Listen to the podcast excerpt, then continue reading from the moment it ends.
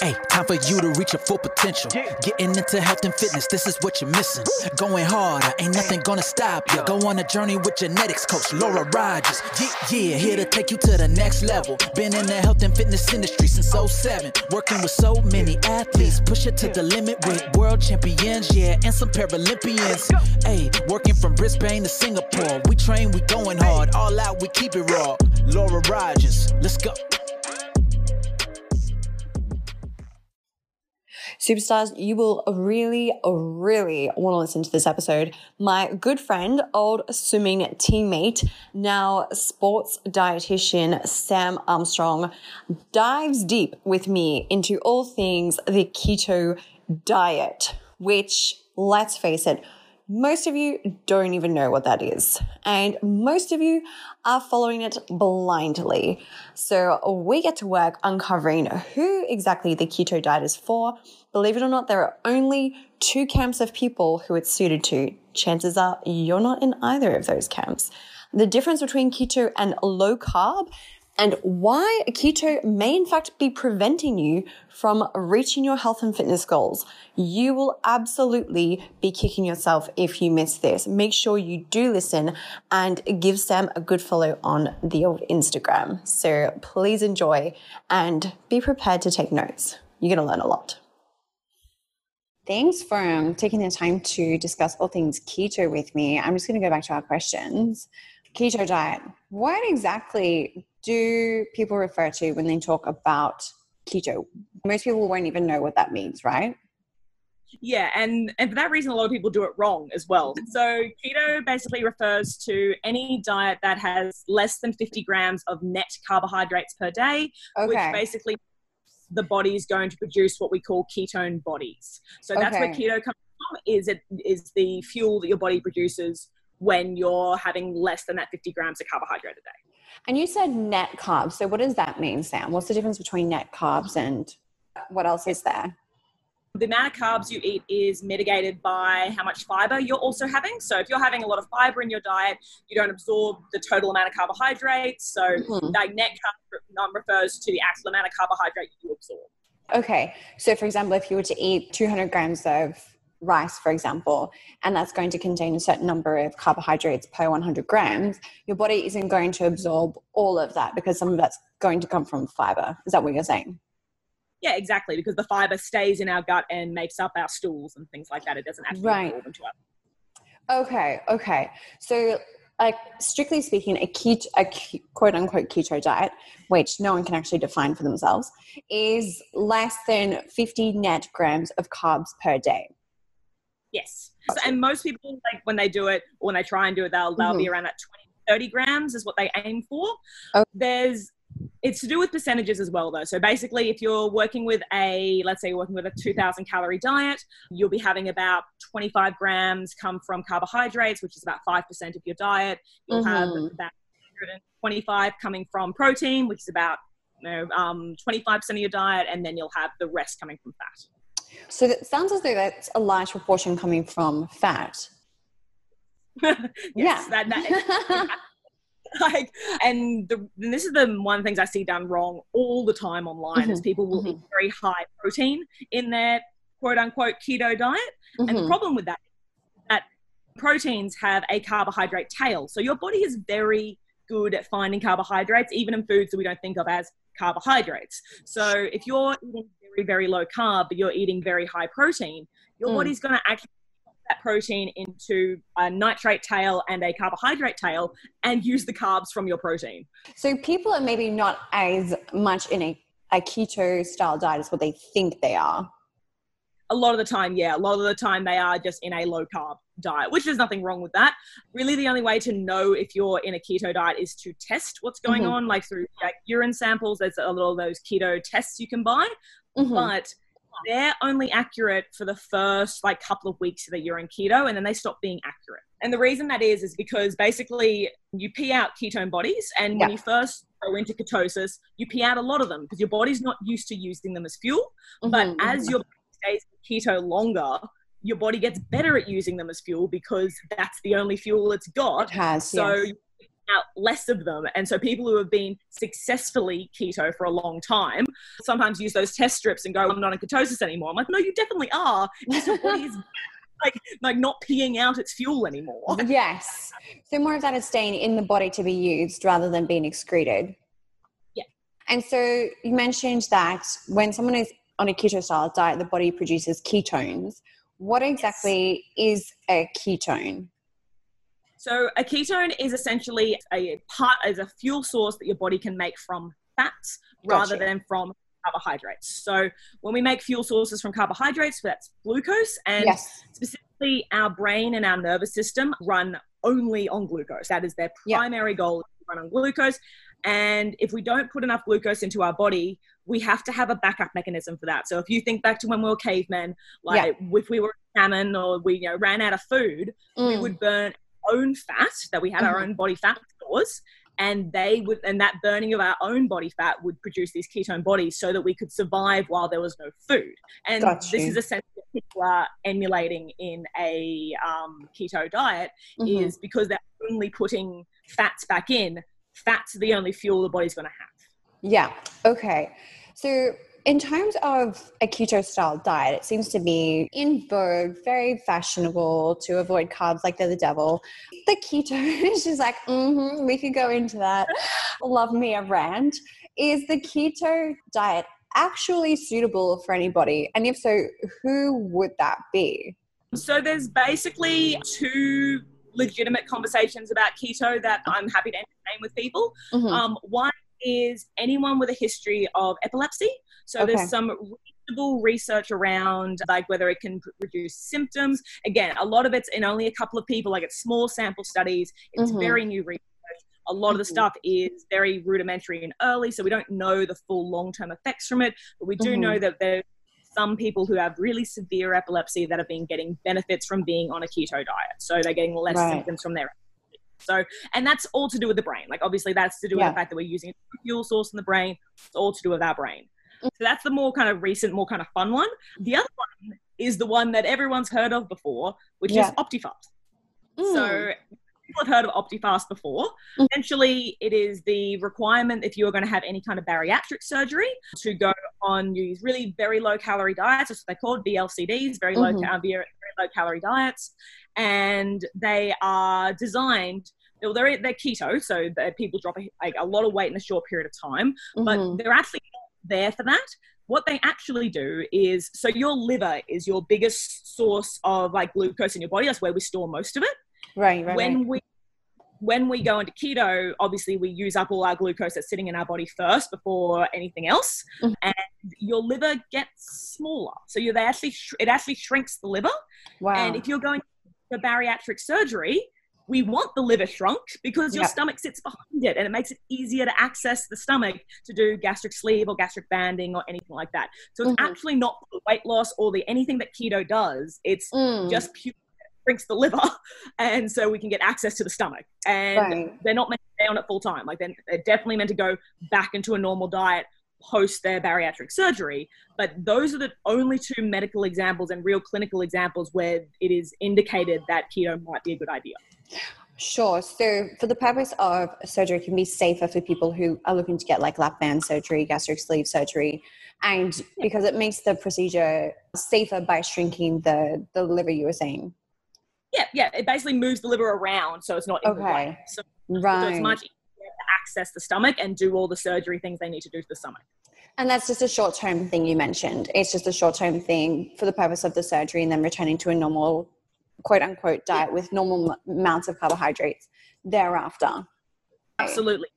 Um, the entire OptiFast kind of like you know design has was always that you're in three different sections and you transfer through to the three sections. The 1st mm-hmm. one's the only one that you a keto. The next one you start right. having carbs again. The next one you have even more carbs. So it was never designed as a long term plan, just mm. something really mm. short surgery better. Got you.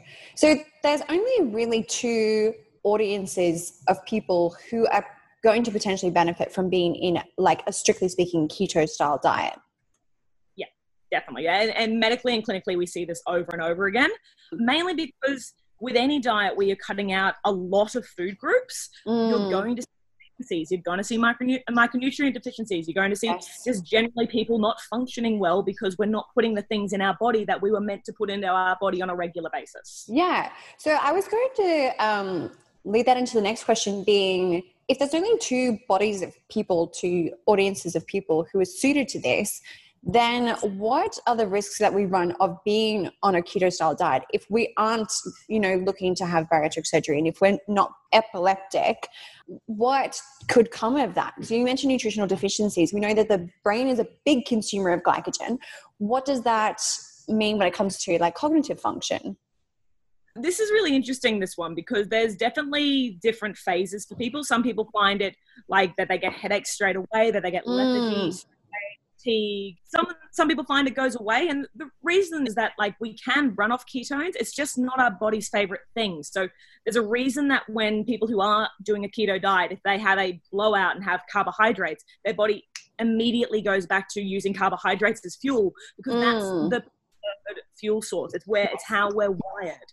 Yes. So like yeah there's definitely like brain fog that can happen and again this is not everyone but i've definitely like had clients that have had this and i've spoken to clients that have been like this but it's more the blood work it's more things like low sodium low potassium low magnesium low calcium mm. low, low iron low vitamin d vitamin k fiber probiotics omega-3 wow. selenium all these like really important nutrients which for some, it might just lower your metabolism. So an easy one there is selenium. So selenium is mm-hmm. really good for our thyroid. Mm-hmm. Our thyroid doesn't get selenium, it doesn't work as well, and therefore we lower our metabolism. Wow. But things like sodium and potassium are related to our heart.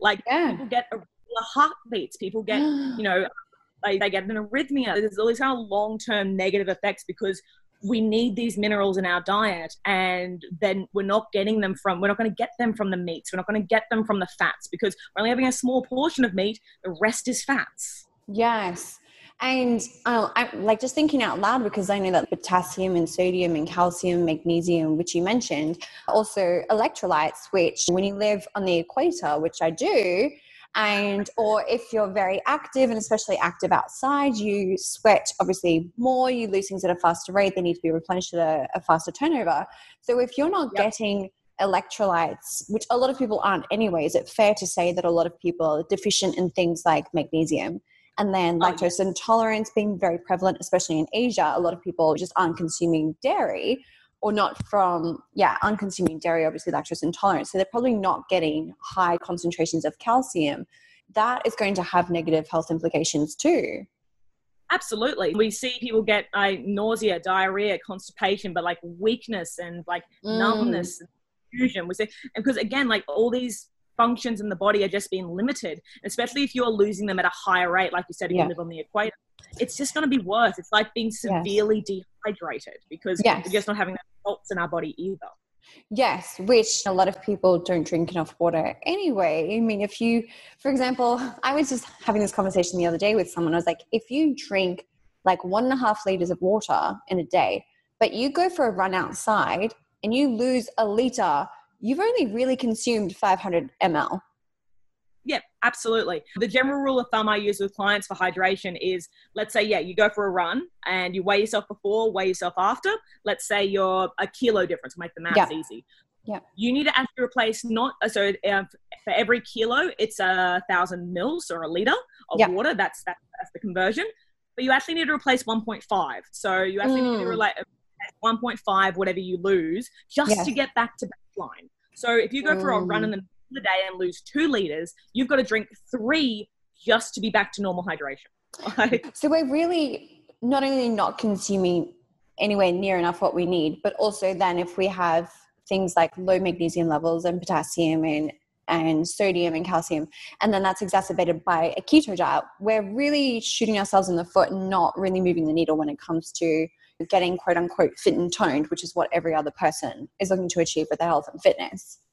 And this is the biggest thing around it is that you lose your top gear. So if you're someone who's doing any kind of training, yeah, you'll be able to go for a long walk on keto. You'll absolutely be able to do that. You'll be able to do a low intensity gym session. But if you're looking for any high intensity work, if you're looking for any kind of real kind of pushing yourself, if you're looking to go for a, strong run and doing PBs and things like that, yeah. it's it's not going to happen because you don't have the fuel in your body to go fast. Your body literally puts a rate limiting factor on it and just stops you from going fast because yeah. it you can't yeah. burn fats at a high rate. That, that's the that's right. a limiting factor physiology thing. We cannot burn fats at a high rate in our body. They burn at a very particular rate, and that is the rate at which you're going to get energy, which is the rate at which you're going to be able to perform. So carbohydrates burn really quick. They come into our body, we're ready to use them immediately. Fats yeah. just take time, and there's nothing wrong with that.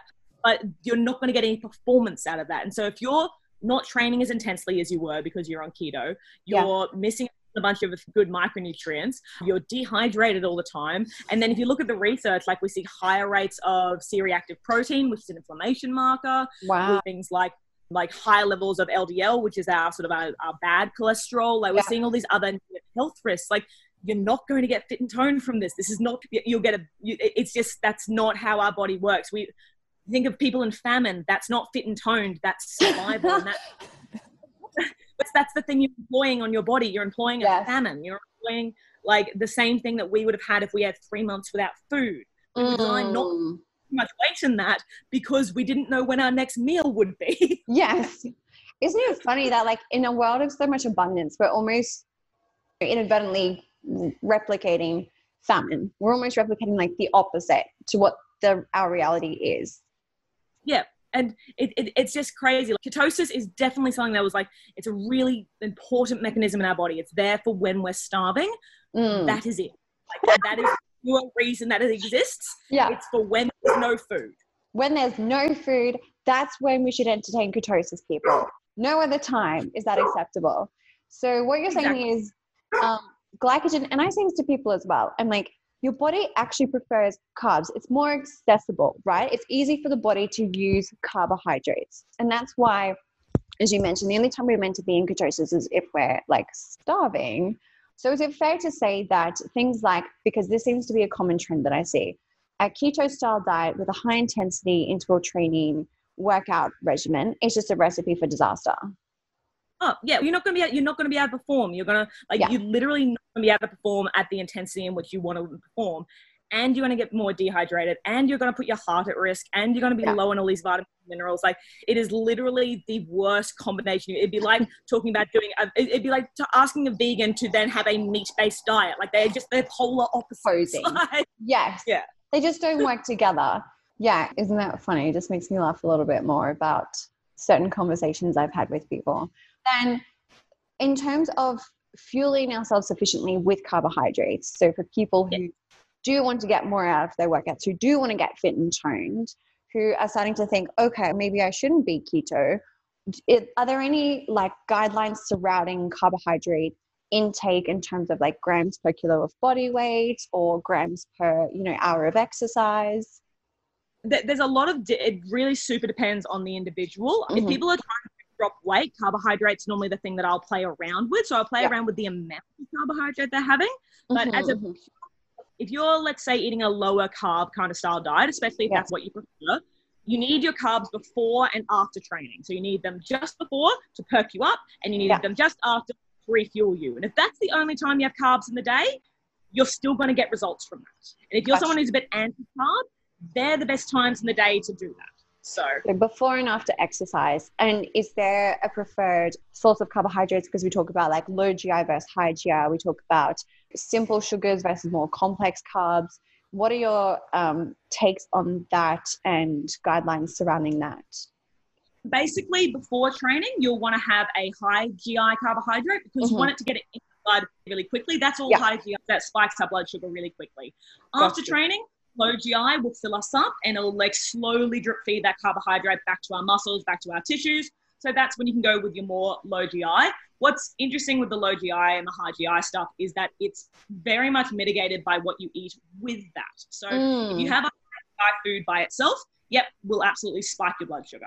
But if you have a high GI food with some protein or a high GI food with some fats, it will actually slow down that whole process and you don't get that same GI bump. So before training, high GI food just by itself, perfect. Awesome. And after training, any kind of carbohydrate, as long as you're probably pairing it with a protein source as well to help with muscle repair, that will be lower GI, just in and of the fact it's carbs and protein.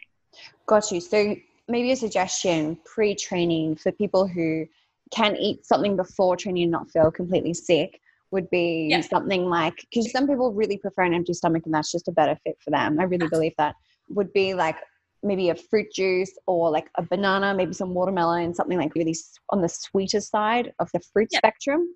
Yeah. Um, absolutely. Yeah. So definitely, yeah, your, your, fruits are a really easy way to go. Fruit juice is a great one. But even things like veggie juices are good because they're still mm-hmm. going to have like, a lot of veggie juices are veggie and fruit combined. So sure. they're quite good and if you're not a sweets person before training, like the idea of having something sweet before training just makes you want to gag. Yeah. Even like rice crackers and things like that, just nibbling on like a row of them is mm-hmm. really easy. They settle the stomach really easy, but they're also going to have that same effect and it's more savory. So. Sure. What about something like, I'm um, just thinking out loud, something like white bread or even banana bread before training as something that's a little bit sweeter, but it's going to sit in the stomach okay? Yeah, absolutely. And okay. yeah, it, um, yeah, white breads are great, banana breads are great, honey sandwiches are great. Like, just all we want to do before training is just like spike up that blood sugar because yeah. that prep your body to be ready to go as hard as it can for awesome. however long that training session is. And so you're going to get the most out of that training session. You're that's when you're going to hit the PBs. That's when you're going to, you know, hit the heavier weights or do the extra set. Like when you're well primed for it, that's when that's going to be able to happen. Yes, awesome. And then after you're suggesting something on the, the lower end of the GI spectrum, so maybe some like whole wheat pasta, maybe some brown rice, black rice, maybe like pearl barley, rolled oats, yeah. and combining that with a source of protein to help the body kind of repair all the little the micro tears that we've put in the, the muscles as well. Absolutely. And I would normally encourage most of my clients to try and eat their main meal or one of their main meals after their training session. And then like just adding an extra carb serving if they happen to have trained before that meal. So it's their normal main meal, but they just add an extra carb serve if they happen to train before that meal. Got you. So that's all pretty like simple, straightforward advice. So like really something sweet, um, a high GI before training and roughly how long, Sam? Because if that's going to be used quickly by the body, we probably don't want to eat too long before the actual session. No, generally within that sort of 30 to 60 minutes is what you want. That that's like right in that sweet spot. Some people like, especially if food's a little bit of an issue before you before training, try and start at that 60 minutes before rather than yeah. 30. But if you're getting up early for a training session, you're going to get up an extra hour early, so you might be smashing instead. So they might just eat the banana on the way to the gym.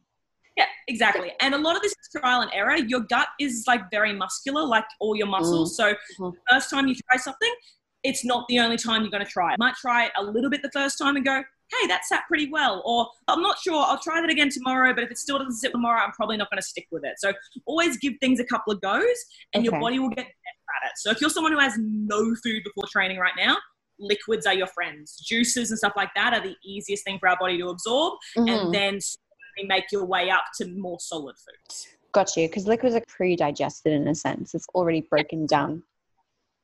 Yeah, we don't have to chew them and we don't have to break them down in our stomach at all. They're literally ready to go straight into our system. Yeah, awesome. So main takeaway for Gen Pop who want to get like fit and toned, carbs are your friend. Eat more carbs. Eat really simple sugar, high GI carbs before training, 30 to 60 minutes and something on the lower end of the spectrum, combine it with a protein source after training, how far after training would you suggest refueling? This is becomes um, very individual. If you're training, if you're not training again for another 24 hours, like you're a once a day training, you're not training yeah. again till next day.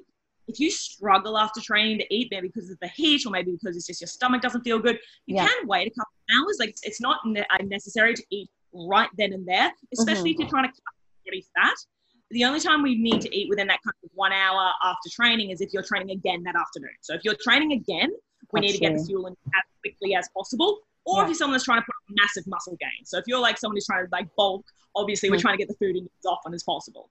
But if you're someone that really struggles, as long as you're getting enough food in the 24 hours after your training session, it doesn't need to be immediately after your session. Okay, so it's okay if like maybe three hours elapse before you have the next meal. Yeah, I, if it was going to be three hours, I'd be like, I'd be maybe suggesting like a light protein shake or something like that directly after, just so you don't get brain fog at work or you don't mm-hmm. get a little bit mm-hmm. of blood sugar perspective. But if, especially if sitting down to a big meal after the gym is the last thing you want and it feels disgusting, then yeah, yeah you put off that main meal if, it, if as long as you're getting that food in at some point in the day. Got you. Okay. So it's more about what you consume in the whole 24 hours if you're only training once a day as opposed to twice or if you're like a figure athlete or a bodybuilder who's really trying to put on that mass. Yeah, exactly. Awesome. Sam, this has been incredibly informative. I cannot wait to drop these truth bombs on the on the world.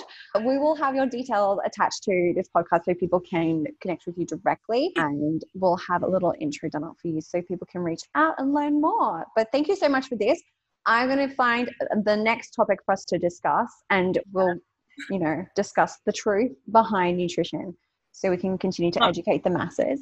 But yeah, and I'll send you a copy too. So thank you so much for this. This has been incredible. And I know a lot of people are going to learn a lot from this episode. No, that's amazing. It's my pleasure. Absolutely um, awesome to talk to you. Oh, thanks, Sam. We take care and we will be in touch very soon to discuss more.